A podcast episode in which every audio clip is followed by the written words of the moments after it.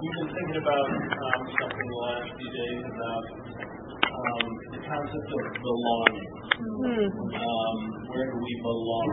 Um, we felt like we belong here, and you belong to us, and we belong to you, which makes it tough to leave. But um, it's a very thoroughly covered topic in the scriptures, and also a very thoroughly covered topic among uh, psychologists and people who think about what makes communities. And um, we just wanted to touch on that as we draw our thoughts to the cross. Who's going to? When we moved here three years ago, except for being away at college, I had lived in the same exact place for years. So um, moving was hard for me. Moving is very hard for many people because um, we all have a deep longing to be known and to be included. So when I moved here, I didn't know anyone except for my family. Um, when our kids were growing up, they played soccer, and when Derek was three, he had to watch Kristen, who's seven, play soccer and be on the team, and he just was begging every time. Please, like this. Please, I'm like, no, you gotta be four, you gotta be four, you gotta be four. So he just was every time on the sideline, please let me play soccer. Three years old.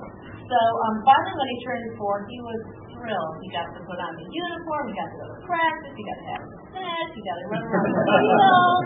Um, Twizzlers. Twizzlers. That was their Christmas gift, the Twizzlers. Um, uh, but as a three-year-old, he did not have the words to say more than one to play soccer. He just wanted to be on the team and to be included and to belong. Um, belonging is a primary need beyond food and shelter.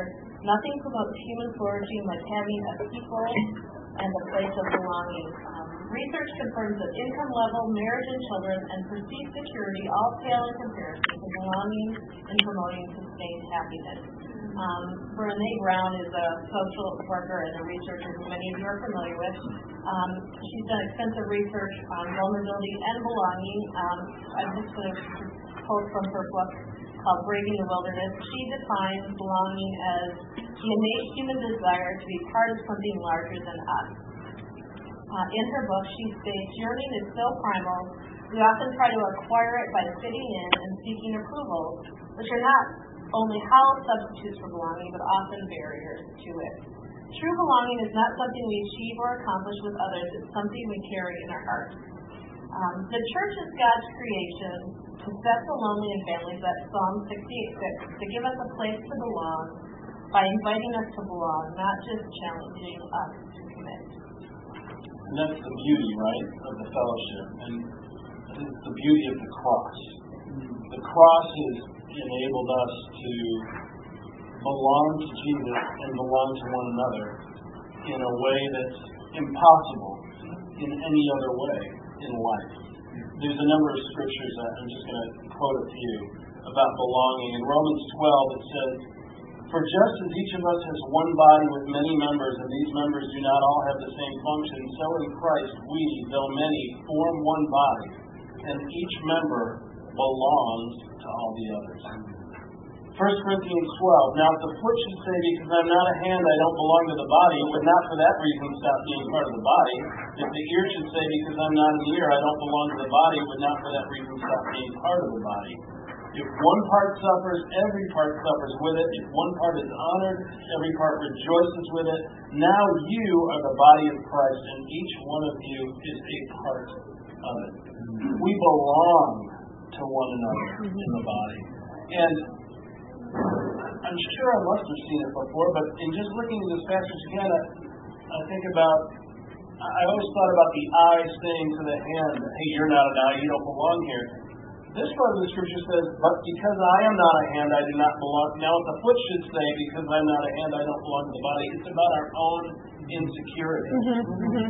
It's about our own feelings of not belonging. And the Bible tells us very clearly whatever you're thinking on a given day about how much you belong, let Jesus put that right. Mm-hmm. Let Jesus dictate your belonging. You are in the body of Christ as a brother and sister in Christ. as a disciple. You do belong. Whether you feel like that on a certain day or not, God says you do belong and you're just as important as any other part or. There's a security we can have in that. In John 8, Jesus, says, Jesus replied, Very truly I tell you, everyone who sins is a slave to sin. Now a slave has no permanent place in the family, but a son belongs to it forever. So if the Son sets you free, you will be free indeed. We're sons and daughters of God who belong forever mm-hmm. Because we've been set free. There will never be a moment in our lives as disciples that we don't belong mm-hmm. because of what Jesus has done for us on the cross. You know, we were blessed to move into a neighborhood that we really grew to enjoy. We liked our block, we liked our neighbors. We became good friends with a few, and some will, you know, we'll stay in touch with. But guys, it doesn't compare to the church. Um, you know, we have relationships that have been forged through praying together, through working on our characters together, crying, laughing together, sharing spiritual struggles and victories together, studying the Bible together, fighting for our souls and for the souls of others together. I mean, that's, we don't share that with our neighbors as much as we love our neighbors. This is the family we belong to, and it's because of the cross. We get to share that very distinct, special bond because of the cross.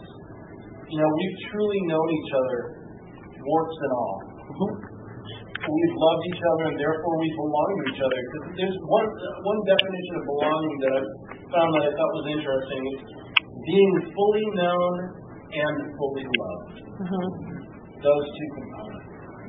And isn't that who we are in Jesus? We're fully known and fully loved. He fully knew us, and He went to the cross for us.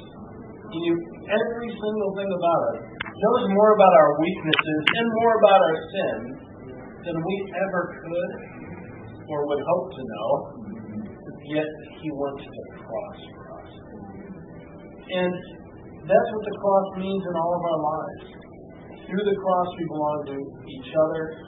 Jesus himself, who fully knows us, showed us the full extent of his love for us there. It's through our through the cross, you guys, that our search for belonging is over. We all search for it, but let the cross be the place that continues continually reminds us we belong to Jesus and we belong to one another. Let's pray. Lord, we love you. We thank you so much that you sacrificed your life personally for each one of us personally so that we could belong to you and belong to one another. Lord, we're so grateful that you set us in this family. We're so grateful that you did not just save us and then abandon us, but that you have kept us in a family that looks out for us, loves us, and even at times when we feel that we don't, we aren't the part of the family we want to be, we are reminded by your scripture that we are important, we belong, and that you died for each one of us, and we are so valuable. God, uh, help us reflect that reality of the cross every day. As we take uh, the communion, as we take the fruit of vine that represents the blood that even now covers over all of our sins, and the bread that represents your body, Jesus, that hung on the cross for us. Help us truly take to heart how much you care for us, uh, that you have fully known us and you have fully loved us through the cross, and you continue to do that, do that for us intimately every day because of the cross and the relationship we have through you. We pray all this in Jesus' name. Amen.